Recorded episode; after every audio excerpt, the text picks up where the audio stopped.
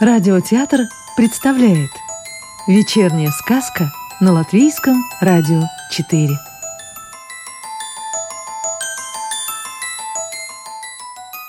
Сегодня слушаем сказки Елены Корджевой. Сказка про болтливого жирафа. Как-то раз у мамы жирафихи и папы жирафа родился ребенок, жирафенок. Как и положено жирафу, у него была очень длинная шея. А еще он оказался не в меру любопытным, и как раз шея очень даже помогала ему заглядывать во всякие мыслимые и немыслимые места. Соседи жирафов – зебры, антилопы, обезьяны, птицы и прочие звери – совершенно не возражали, если жирафы собирались вокруг акаций и объедали вкусные сочные листья. Но не каждому нравится, если какая-нибудь любопытная голова на длинной шее вдруг начинает заглядывать, например, к тебе в гнездо и считать, сколько у тебя птенцов. Это, как ни крути, частная жизнь, и лезть туда без приглашения все-таки не следует. Но пока жираф был маленький и не умел говорить, звери и птицы как-то с этим мирились. Косились, конечно, когда в очередной раз голова с маленькими рожками просовывалась между ветвей, а длинный язык едва не задевал птенцов. Косились, но молчали в надежде, что хулиган вырастет и поумнеет. Но случилось как раз наоборот. Жираф вырос, но любопытства меньше не стало. Более того, едва он научился говорить, как тут же начал рассказывать каждому встречному поперечному о том, что увидел у кого в гнезде. Согласитесь, не каждому понравится, если какой-то жираф вдруг скажет, что в вашем гнезде недостаточно убрано. Или вы, например, с кем-то поссорились и спрятались у себя дома в надежде, что к вам придут мириться. А тут вдруг вылезает жирафья морда, видит, как вы расстроенные сидите и ковыряете палочкой в клюве, думая, что вас никто не видит. Так мало того, Немедленно открывается жирафья пасть, и на всю саванну раздается оглушительное «А он дома сидит, в клюве ковыряется!» Вроде бы ничего ужасного, но очень неприятно. Все бы, может быть, и обошлось, если бы не марабу. Молодой марабу свил себе гнездо в укромном месте под кроной большого-пребольшого баобаба. Он давно уже посматривал на красивую марабушечку и мечтал к ней посвататься. Но, опасаясь, что избранница ему откажет, он задумал хитрость. Поймал заранее ярко-зеленую древесную змею и, завязав ее аккуратным узлом, чтобы не убежала, спрятал в своем гнезде. Он уже решил, что подкараулит свою возлюбленную, и когда она прилетит на любимую полянку, он незаметно выпустит туда зеленую змею и немедленно бросится спасать марабушечку. А когда убьет змею, то подарит ее на ужин своей избраннице, и тогда она поймет, какой он чудесный охотник, и согласится жить с ним в одном гнезде. План был неплох.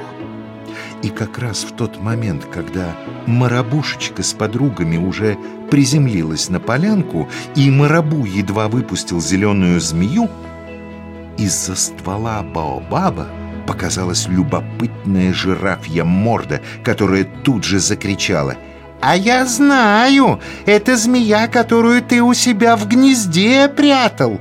Ты ее еще узлом завязал!» План был порушен полностью. Теперь все, а главное любимая Марабушечка, знали, что он хитрец и обманщик, а вовсе не храбрый охотник. Этого Марабу жирафу не простил. На несколько дней он улетел в дальний лес, а вернулся с клювом, полным чего-то непонятного. Любопытному жирафу, конечно же, захотелось немедленно узнать, что же в этот раз прячет в своем гнезде марабу.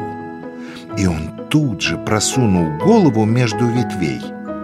«А что это у тебя такое?» «Убирай свою морду подальше!» — притворно рассердился Марабу. «Это волшебные ягоды. Их никому даже видеть нельзя, не то что есть». Любопытному жирафу стало совсем любопытно. Но против обыкновения – он не стал орать во все горло про секретные ягоды, а решил подождать, когда марабу улетит, и тогда уже разглядеть их как следует, а может быть даже и попробовать. Конечно, кричать о таком до поры до времени не следовало.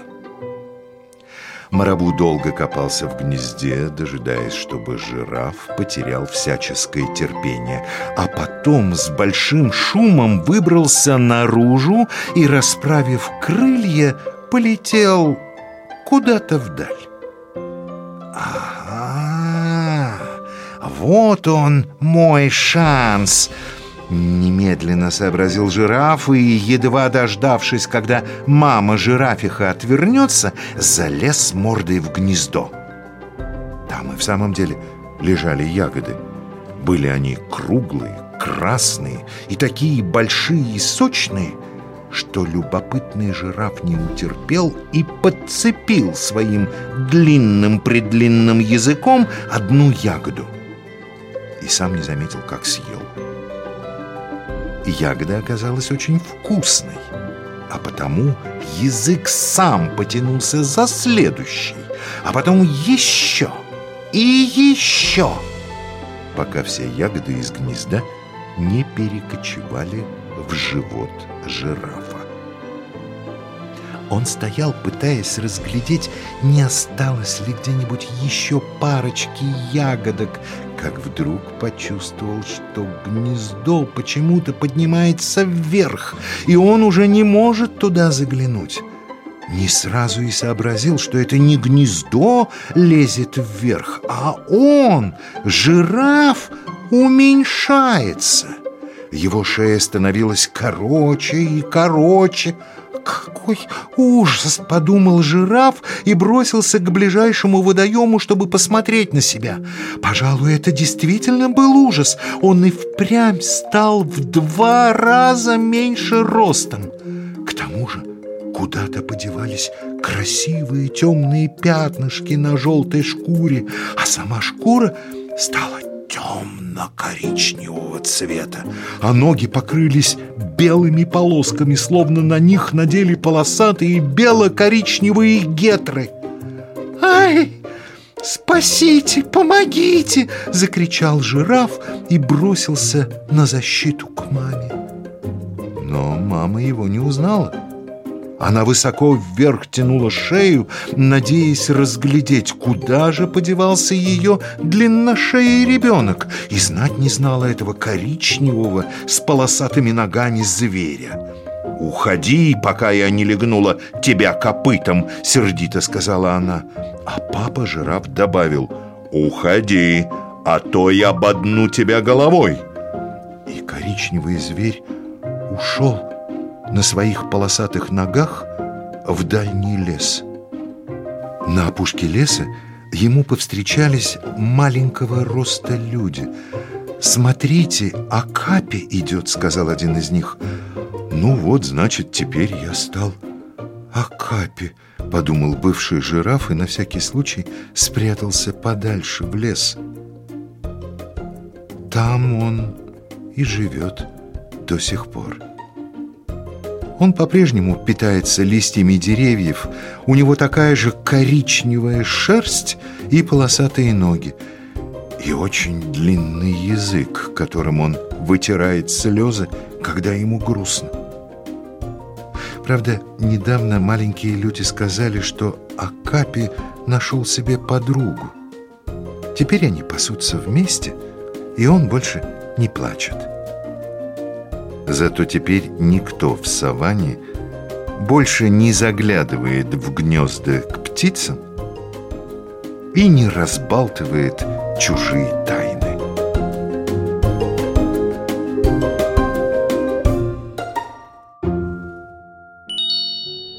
Сказку читал актер Юрий Кушпелла. Новую волшебную историю услышите завтра.